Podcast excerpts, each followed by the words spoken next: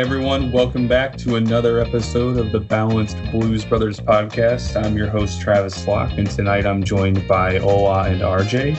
Uh, tonight we come to you after the appointment of Thomas Tuchel has led to two matches in charge, one again at home against Wolves and the other one at home against Burnley. And both of them ended um, without any goals conceded. Uh, but however, Burnley was the match ended with three points, and Wolves' points were shared as it was a nil-nil draw.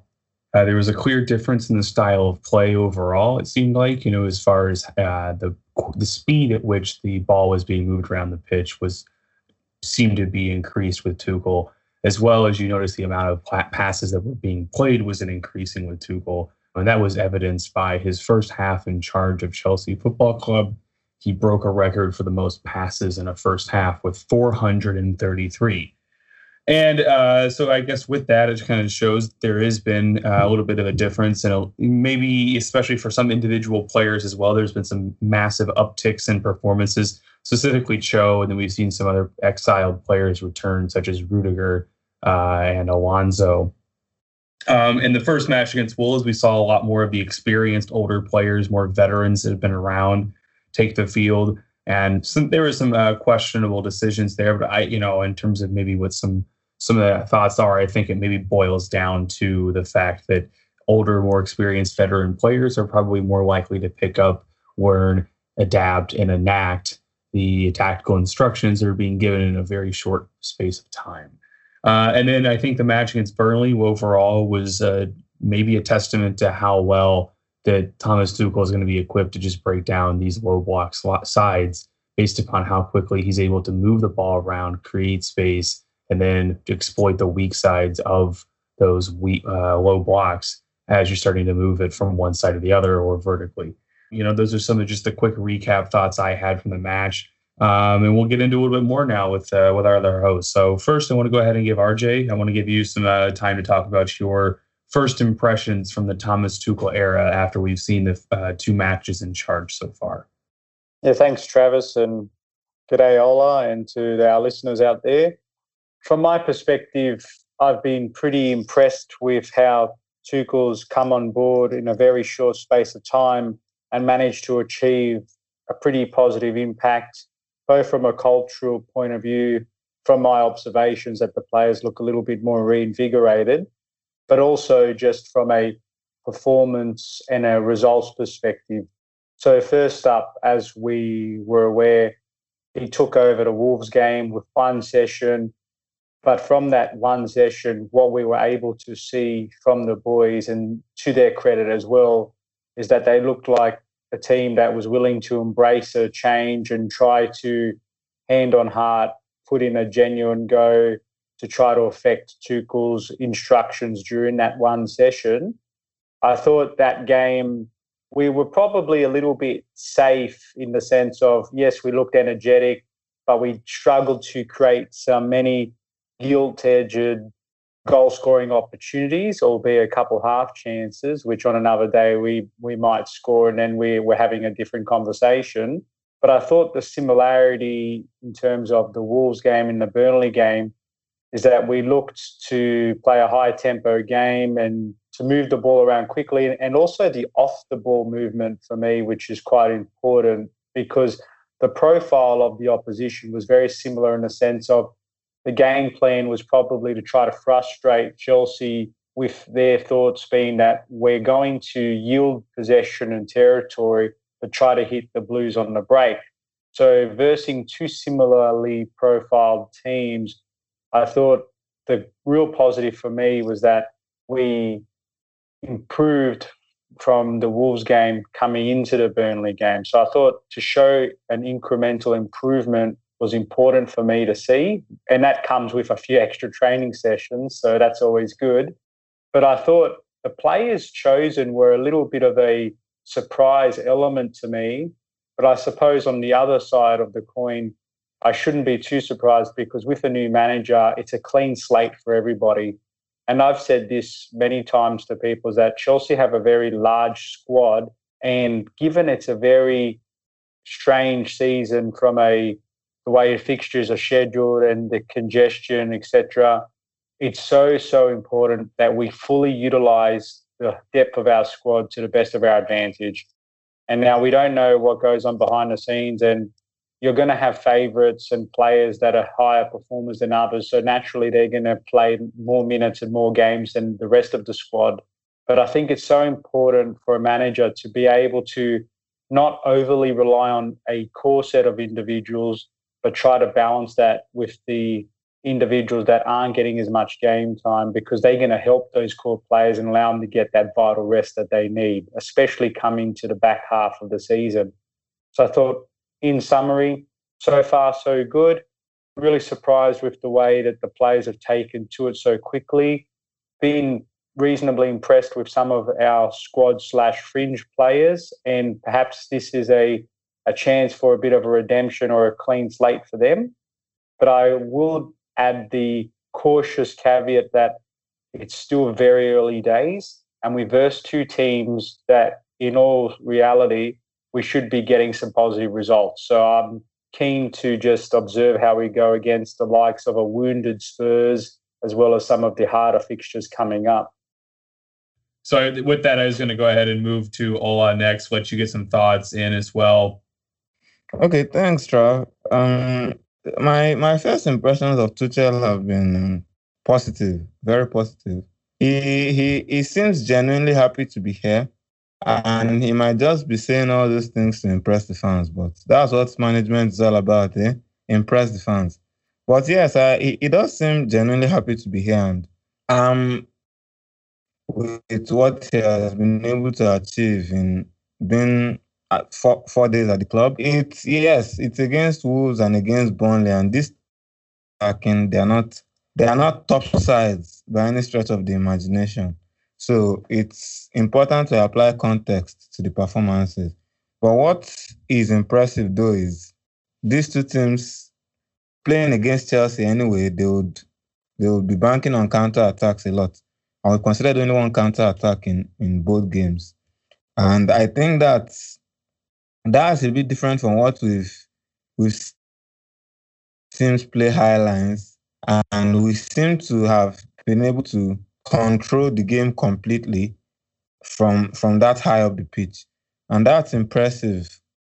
And in the last two games, it has seemed how can I put it? It has seemed so far because we have made Wolves and Burnley look very ineffective. They've not they didn't come forward much. Burnley only had a shot in the 90th minute, 90, 93rd minute, thereabout. And apparently Tuchel is the first manager since Rafa Benitez to get two clean sheets in his first two games. So for someone who is possession, who plays possession based and plays a higher line, that's that's quite impressive and it takes a lot of load off our centre backs it's it's still it's still good what Tuchel has done. Concerning the lineups, I I am not paying much attention to that now because he can he can look at team reports and he can look at he can watch previous matches, but ultimately he has to make a decision for himself. And to make a decision on these players, he has to watch them play. He can't afford to use the evaluation of of previous coaches. I, I like what I saw from Marcos Alonso because I didn't expect that. And he started and he did well. So I'm happy. Some players have still not gotten appearances yet, and I'm not panicking. I'm not worried because many there are many games coming, and with this with the style of play that Tuchel uses, he's going to need a lot of players fit as well. And um, we saw his interview where he talked about why he benched Ziyech and why Ziyech didn't play and why he played Marcos Alonso. So we can see a lot of intent, we can see a lot of purpose in what he's doing, and that is that's good to see. It it it it gives him a, a solid ground to stand on. Chelsea has a lot of talented players and, and a very big squad, and having a manager who knows how to how to use everyone.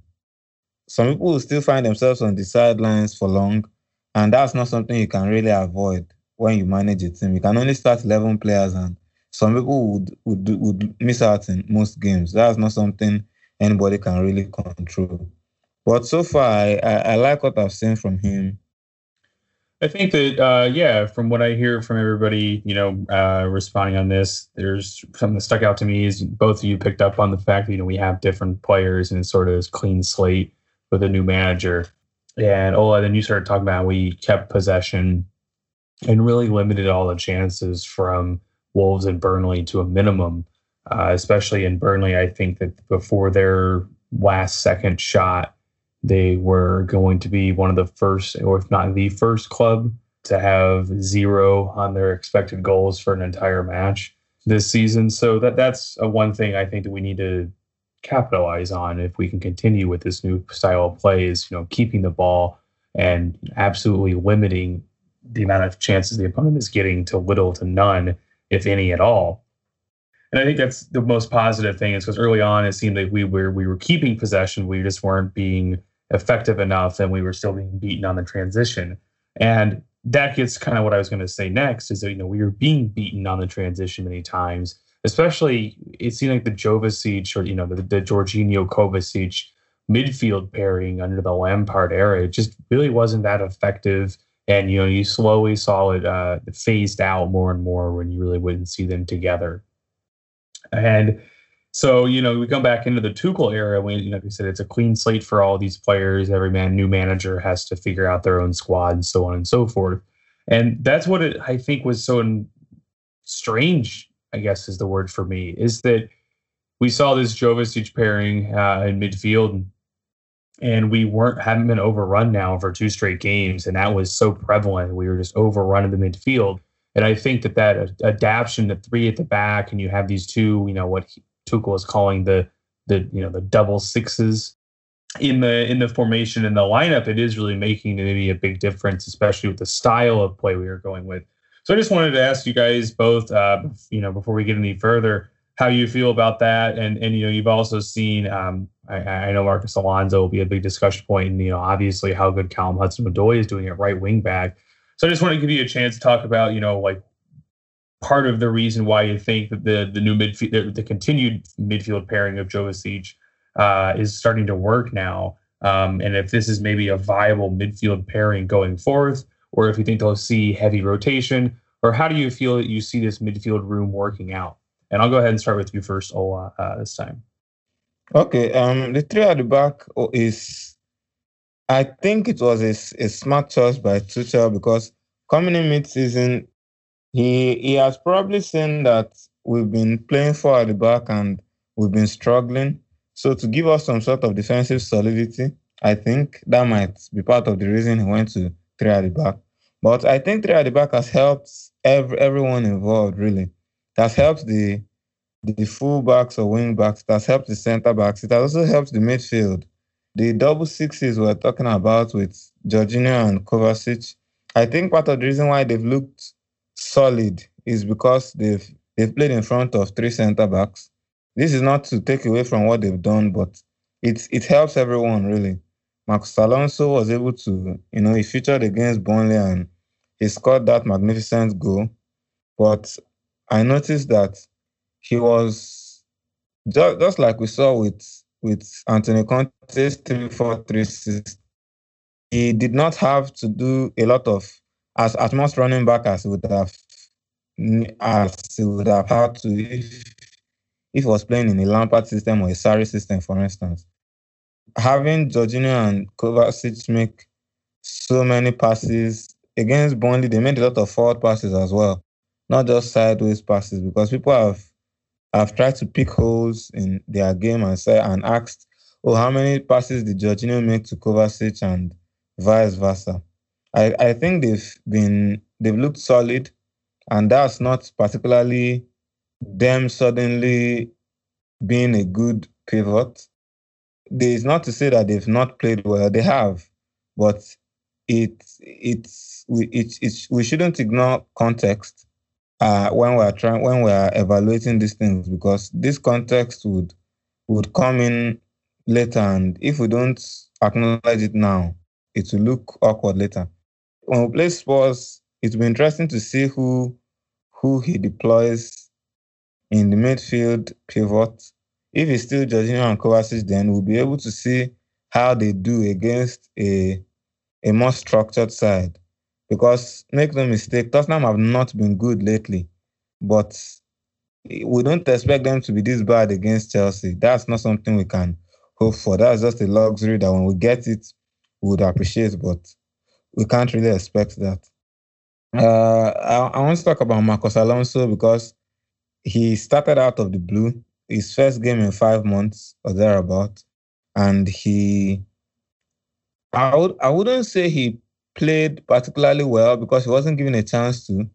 Maybe it's just me, but it seemed like the, the, the Chelsea players were avoiding passing to him. I saw a lot of phases of play and a lot of passages of play where the ball could have just been played to his area and the play would have flowed more smoothly. But instead, the players tried to break the lines or switch to the other side. Maybe it's just me. Maybe it's just me. Maybe I'm the one just saying things, but it seemed like he was he was being ignored. But because they couldn't ignore him for the whole game, they had to pass to him at some point, and he scores that magnificent goal. So you know, for Tuchel and his selections, that would do him a world of good. I mean, no one is particularly expecting him to start over Ben Chilwell or every every game that they are both fit. But you know, the whole point of of taking opportunities is giving the manager a selection headache. And now Tuchel has something to think about. Yeah, very well said, Ola. Uh, you covered quite a bit there um, as far as a lot of the changes in the lineup. And I think that's good that, you know, you covered that very well. Um, and, you know, I think that you did give a lot of good context there, uh, discussing that, you know, especially with the midfield pairing, that when you have that three at the back, makes a, di- a big difference as well as, you know, Burnley and Wolves were more than happy to sit on the back foot. And in that context is important because that possession based play is not only easier, but usually more effective against that low block, um, you know, kind of parking the bus style of play. Uh, and RJ, uh, also wanted to let you get your thoughts in about kind of the formation change with three at the back.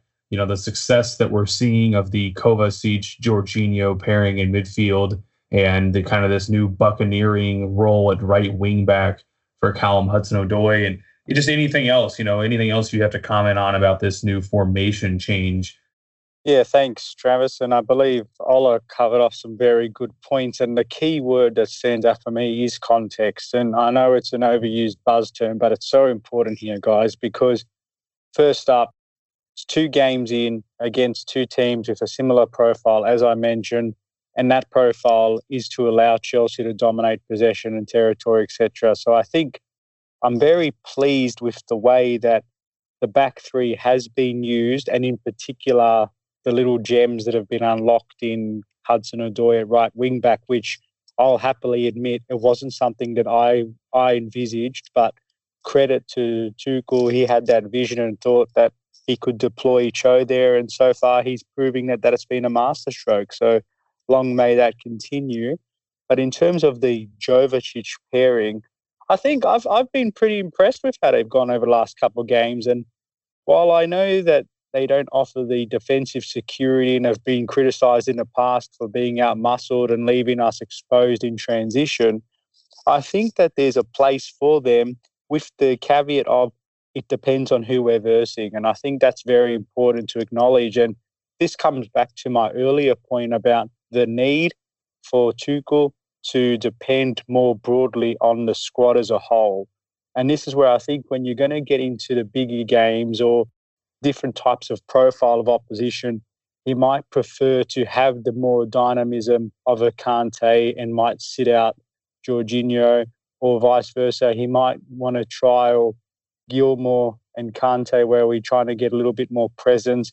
But I think it's a good problem for us to have. And I think that what we've seen over the last couple of games is a bit of a microcosm into Tuchel's plans that he plans to fully utilize the depth of his squad based on the opponent and style of play. That to me reflects someone that has an idea about and a, and a strong purpose about the trying to rely on the different characteristics and strengths of his squad and has a clear vision about how to get the best out of the profile of his players. And that's probably one of the nuances about having someone like Tuchel who has a lot more extensive managerial experience versus someone that's trying to find their feet and grow into that over time. So credit to Thomas on that front. As for Cho, wow, hasn't he been something in that right wing back? I actually put out a tweet earlier today or yesterday. Time goes so fast these days, it's hard to keep up. But I just wonder whether or not, given how innovative Tuchel is with his thinking, whether or not he'd consider trying Cho at the left wing back position because, A, who would have predicted he would have flourished at right wing back? So why couldn't he perhaps do the same at left wing back? And why I'm bringing up that proposition is I'm very keen to see perhaps what it might do for someone like Reece James, because I thought he had a pretty good cameo when he came on against Burnley and actually almost scored within a minute or, or so of coming on the pitch. Now, that's not to say Alonso didn't have a strong contribution.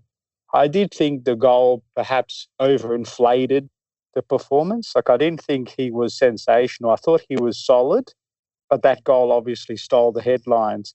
So I'm thinking against a stronger opposition who have some real pace up front, and this is where whole Son debate in Spurs comes up, is if you have a player like Alonso, he's not renowned for his speed or defensive organisation and capability, does that present a bit of a threat in those spaces that he leaves behind? I'm very interested to see how Tuchel approaches that, and we'll get into that a bit later. So I'll just leave it at that. Sorry, um, concerning your your Hudson-Odoi at left hook back, I I see some potential problems with that. For instance, if it, if it was to be at left wing in a three-four-three, that would work. But the the wing back positions, I think, are more for same side footed players. In that, you know, to play the, the left wing back, you probably need to be left footed. It will just be more comfortable. I see your point about speed and needing someone faster to to track Son or whoever it is that might play there. But I think too yeah. not being left footed might hinder him, especially going forward, because we know the position requires attacking and defensive responsibilities. So if we are considering only the defensive side, then we might see Hudson-Odoi's speed. But I think we need to also consider how it will be going forward. It will be quite awkward for him to try and put crosses in with his left. I think I think Chilwell probably starts against against Spurs. The, the the good thing is is I think Tuchel takes into consideration all these things. He has shown that he's a very thoughtful person. He would think about a lot of factors making his selection. He wouldn't just go by Alonso scored against Burnley, play him against Spurs because different types of opponents different types of threats and all of that. But I, I see a point. Yeah, and I take your point too, actually, just on that. And I, and that's why I should have prefaced that comment was I don't think that would be my ideal preference. I, I was just throwing that curveball because Tuchel's already given us a couple of curveballs to begin with. But I agree, Ola. Yeah, that's uh... if any, I do agree though. I if I was Tuchel, and obviously not, but if I was Tuchel, I would probably want to give Chilwell a go to prove himself against Spurs because I I do have a bit more trust in his defensive capability, and I don't think necessarily his attacking contribution is that bad either. Because I think on balance of things, if someone was to describe what how does Ben Chilwell stack up as a as an overall defensive versus an offensive based player, I dare say most people would say he's reasonably good going forward and actually not too bad at defending, where he's not supreme at either way. Whereas I think with Marcos Alonso is he's really good at going forward, but not really good defensively. So I do think Tuchel will probably give Chilwell the opportunity to stake his claim for the Spurs game. I think one thing too that to think about too is that Chilwell is also just a superior athlete at this point of, of their careers. Um, you know, I think he's the overall and just quickness, um, acceleration, and just you know you know, kind of pace and power terms, I think he kind of has that edge over Marcos Alonso. But however, like the one edge that Alonso does provide that that the squad kind of needs it sometimes you could argue is height. Um, if you don't have Giroud or or Tammy Abraham on the on the pitch, sometimes that that extra you know taller player can make a bigger difference in some situations. But uh, yeah, you know, sorry, something else about something else about uh, Alonso and um, defending. I think the the one advantage, the one clear advantage Chilwell has over him is Chilwell can get into defensive positions quicker. They both go forward. They both they both camp quite high up the pitch in the offensive third, but Chilwell can get back faster, so he's in he's in a better position to defend. I don't think Alonso is bad defensively. I just think when he goes forward, getting back is difficult for him because he can run for 90 minutes. He has stamina, but he's just not fast. So you you would see yeah, and that's chasing, the transition risk. Yeah, yeah. You you will see him chasing players. He just won't catch them. Not that he will get tired at 60 minutes. He can run for 90 minutes, but he's not fast. So I I, I don't think he's bad at defending. When he focuses his game on defending, we've seen games where he has this he has decided to stay back and not go forward. And he has defended well. But the, the role he plays, whether it's wing back or, or left back, requires him to attack and defend. And once he goes forward and he's cut out, he's he finds it difficult to catch up to his man. And Chilwell has a very big advantage over him. I don't think he's actually bad defensively. I just think he's just disadvantaged. And it, it's not really his fault, really. He can't make himself fast all of a sudden. I, I also saw Tuchel's point in corners and set pieces. I don't think Ben Chilwell is particularly good in defending set pieces. Yes, he he wins a lot of aerial duels, but defending crossfield balls when those long balls come in, winning the header against one person is is very different from when you know there are a lot of tall players gathered in the box and the ball comes in. Yeah, I think that's probably part of it too. Is you know he maybe offers that extra boost from set pieces in terms of defending, but I think that you're right in the fact that Chilwell recovers faster than Marcos Alonso does, and I think yeah. that's kind of what you know RJ and and Ola were saying is that that's why I think Ben Chilwell can have a role as well in this squad. Is you know he he has the profile to play wing back, and you know, I mm. I was running the numbers on him for an article uh, maybe a month or so ago now, but. uh I mean, his attacking output is pretty good overall. I mean, for a left for a left back, not even a left wing back. I mean, he's doing very well this season, and he's getting a lot of you know crosses into the box. He's getting quite a few goals and assists. You know, overall, he's just had a strong game. Uh, so I think he has the profile to survive at left wing uh, back, and I don't really know if I'm overly concerned uh, about his long term future at the club. You know, he has a long contract he has, you know, age on his side. I think he's younger than Ruben Loftus Cheek. I, I, think there's a lot of factors that suggest Chilwell has a spot in the side. And I guess that kind of transitions yeah. into the next. Oh, sorry. Go ahead, RJ.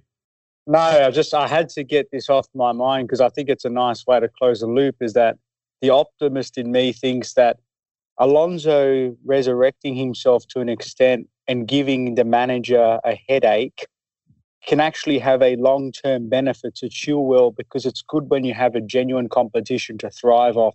So if Chilwell takes this in his stride and and behaves in the right way and and really builds from the competition that Alonso's providing him, then it'll only serve to help his development, given he's quite young, which in turn will help Chelsea's fortunes as well. So I just wanted to add that last sentiment in.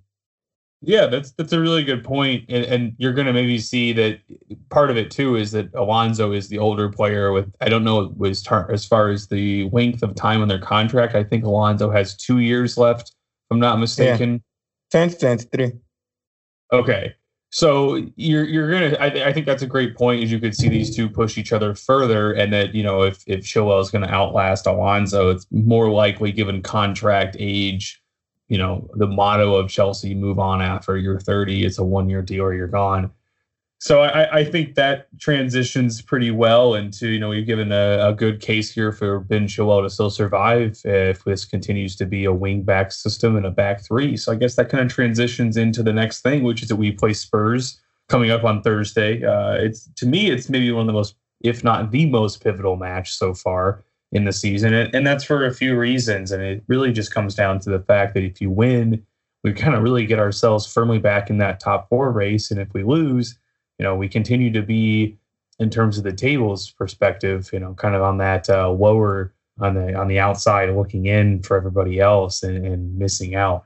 And I, so I think that, that it's going to be a, a, huge match. It's going to be a, a, an incredibly difficult match, and we're going to find it much more difficult than the last two. And I think that you know, Mourinho is going to have them set up probably to let us have possession and be comfortable on the ball and try to just absolutely spring lightning quick counterattacks and beat us.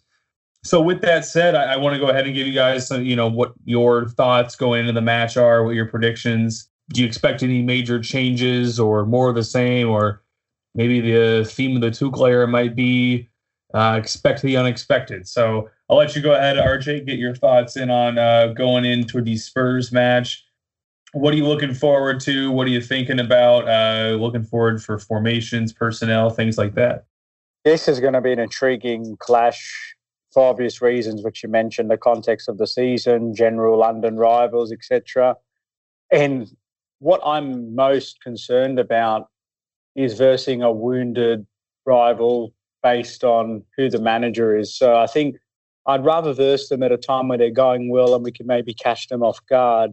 But traditionally speaking, we know Mourinho knows how to get the guys when they're under siege and develop that siege mentality to respond with a really big performance. So I'm just really hoping that from a mentality perspective, Tuchel finds a way to rally the troops and really hones in on that.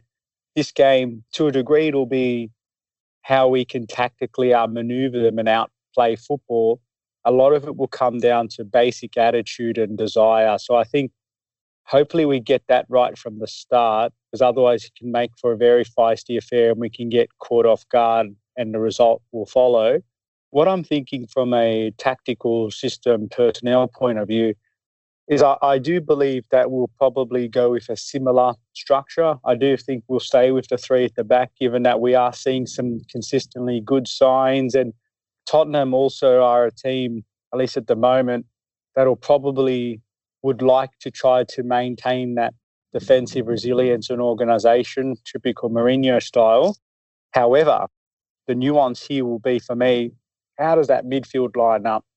I genuinely think that Tuchel was saving Kante's return specifically for this game because I am concerned that Mourinho is going to tell his midfield absolutely go gangbusters if it's if it's Jovicic there I am a little bit concerned against a more physically dominant Spurs midfield.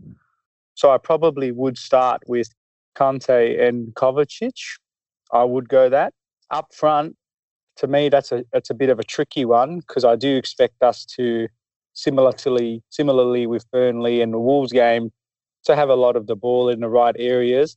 So I probably would be inclined to actually try to start with Giroud I know that might be a bit of a surprise, but I think if we can depend on him as our target man and help to link in our Mason Mounts and try to get onto some of those crosses coming in, I think that can actually be a real point of difference for us. But yeah, intriguing all round.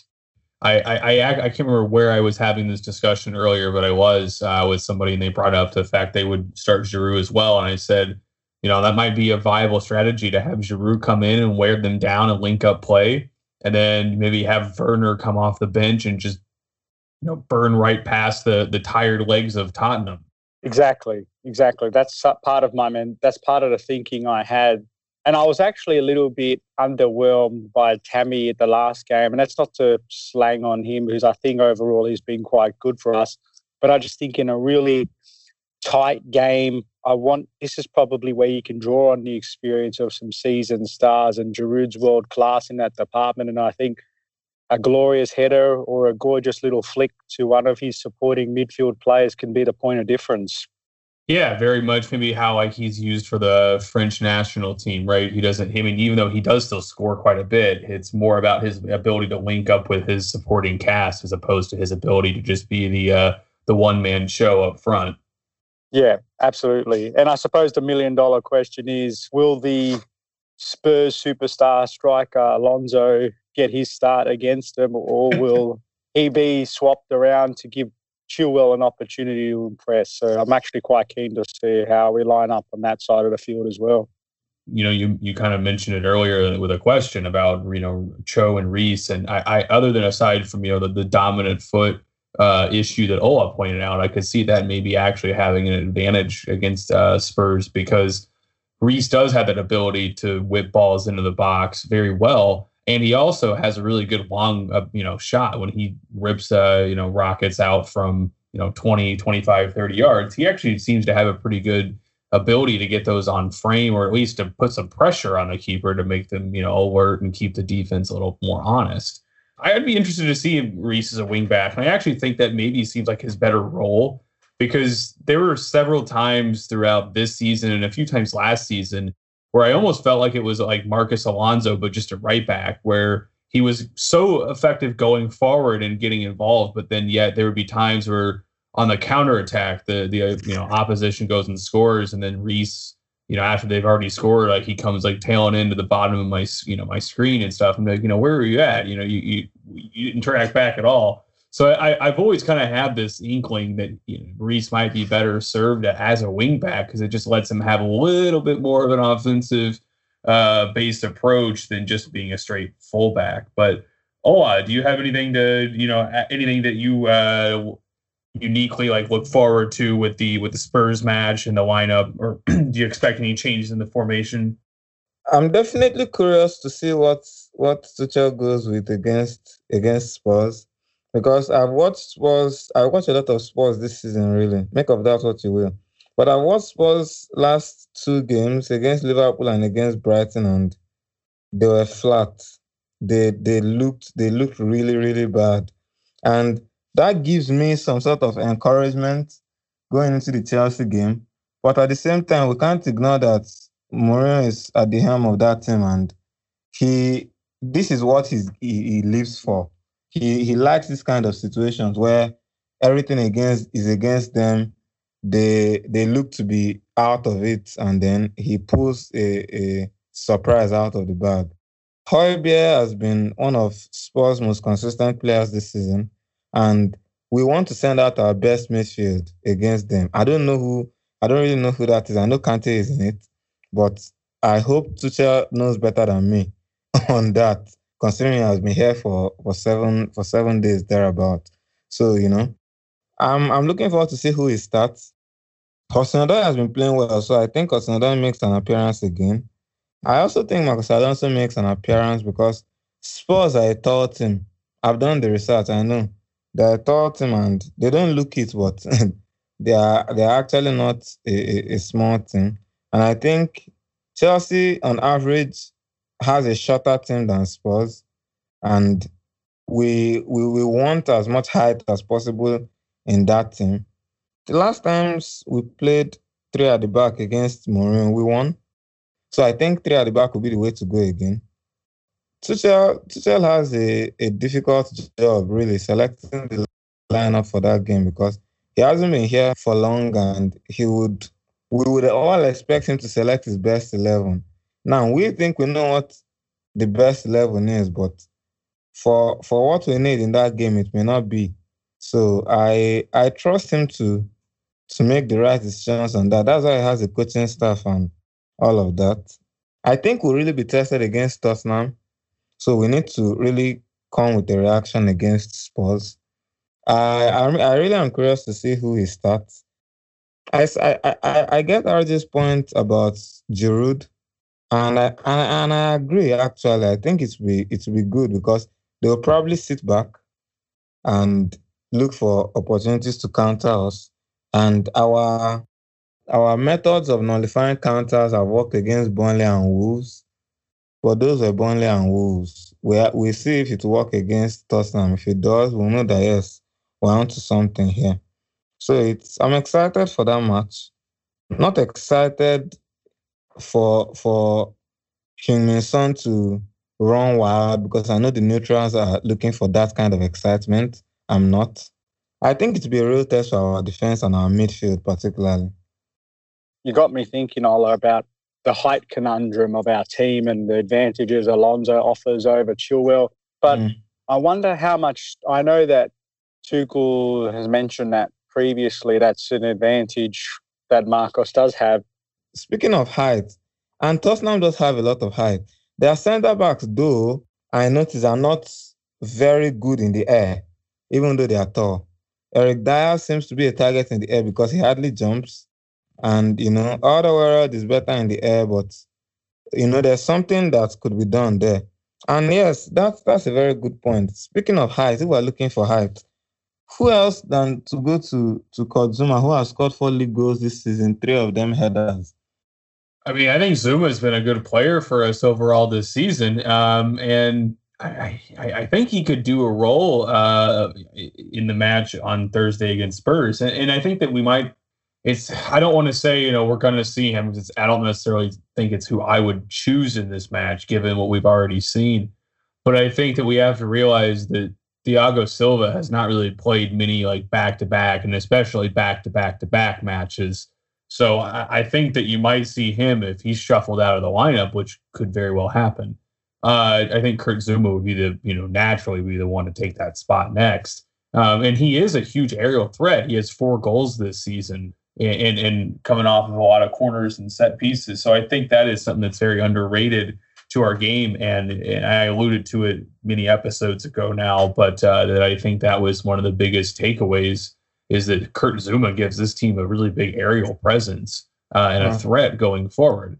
So I, I, think that could be possible. And if we do get uh, him in the lineup, I would look forward to it. I don't think he does a whole lot wrong. I know he gets a little bit of stick from the fan base from what I see time to time, but I really think he's been one of our more solid defenders this season. Um, and if he if he does play, you know that might be able to let us compensate by taking Alonso out so that we don't get exploited too much by Bergwijn or or uh, you know, or Son, depending upon whoever or however they line up, if they switch the flanks or not.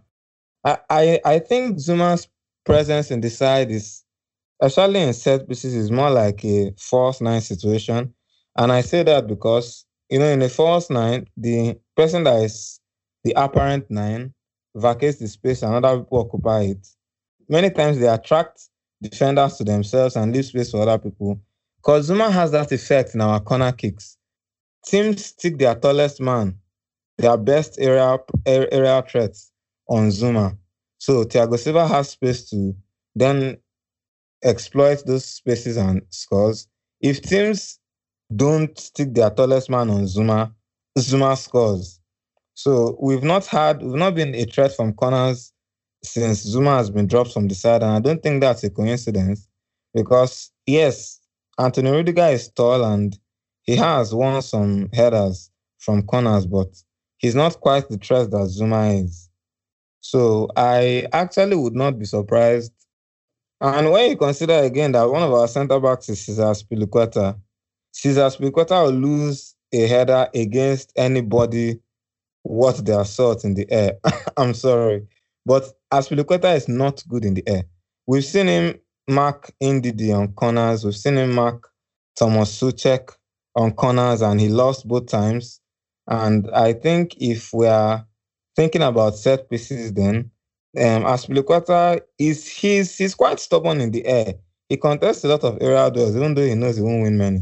But one of our centre backs is one of the shorter players on the team, and we can't pretend that that's not a thing. Especially seeing as we may be getting a lot of balls over the top. Yeah, I think that's pretty fair that Azpilicueta's game is not necessarily, you know, winning a lot of aerial duels and, you know, his yeah. strength within that back three is a little more of a a passing involvement and be getting more forward like we yeah. saw against Burnley. But I you know, I think you guys raised a lot of good points. Um and you know, it gives us uh Tuchel a lot to consider going into the match, which is a great thing. I think it's been really nice to see early on that some of these uh little more forgotten players have been getting a little more of a new lease on life at, at Chelsea under Tuchel, which can only, in my opinion, can only raise the standard of competition and therefore performance and play on the field. if everybody's being pushed to a harder and higher level because of the person that's you know right behind them waiting to take their spot on the bench and in training. Uh, and I, so I think that that's one of the biggest things that I've noticed so far with Tuchel. And I think that knowing him and his past management, really just expect the unexpected, and that he doesn't approach every match just as a very static individual. Uh, he he looks at matches more as you know each one is like a is like a riddle with an answer to solve, and, and, and kind of goes from there. And, and I, I think that we're going to see in defense. If I had to take a stab at it, I think we're going to see Zouma Azpilicueta and Rudiger. And then I think at the wing backs, I, I think we're going to actually see. I don't, I don't think Cho's going to move off the right yet, so I'll say Cho gets it. Alonso is probably going to still get the uh, the nod at, at, left wing back, I think, in this match. And then I think we're going to still stick with you know in forward positions behind the striker. I think you'll probably see Mount again, as well as I think Z- uh, might make his return. And then I think in that dual six role, you're probably going to see Kante uh, if he's healthy, along with Kovacic. Um, and then up front, uh, you know, I, I, I, might go with Giroud in this one. I think Tammy missed a few too many opportunities in that first match against Spurs at, at the bridge. And I think that Werner probably doesn't suit the profile for this match as well because if Spurs are parking the uh, you know metaphorical buses and uh, you know very much limiting the amount of space given to us to run into. I don't think that really suits Werner's game very well.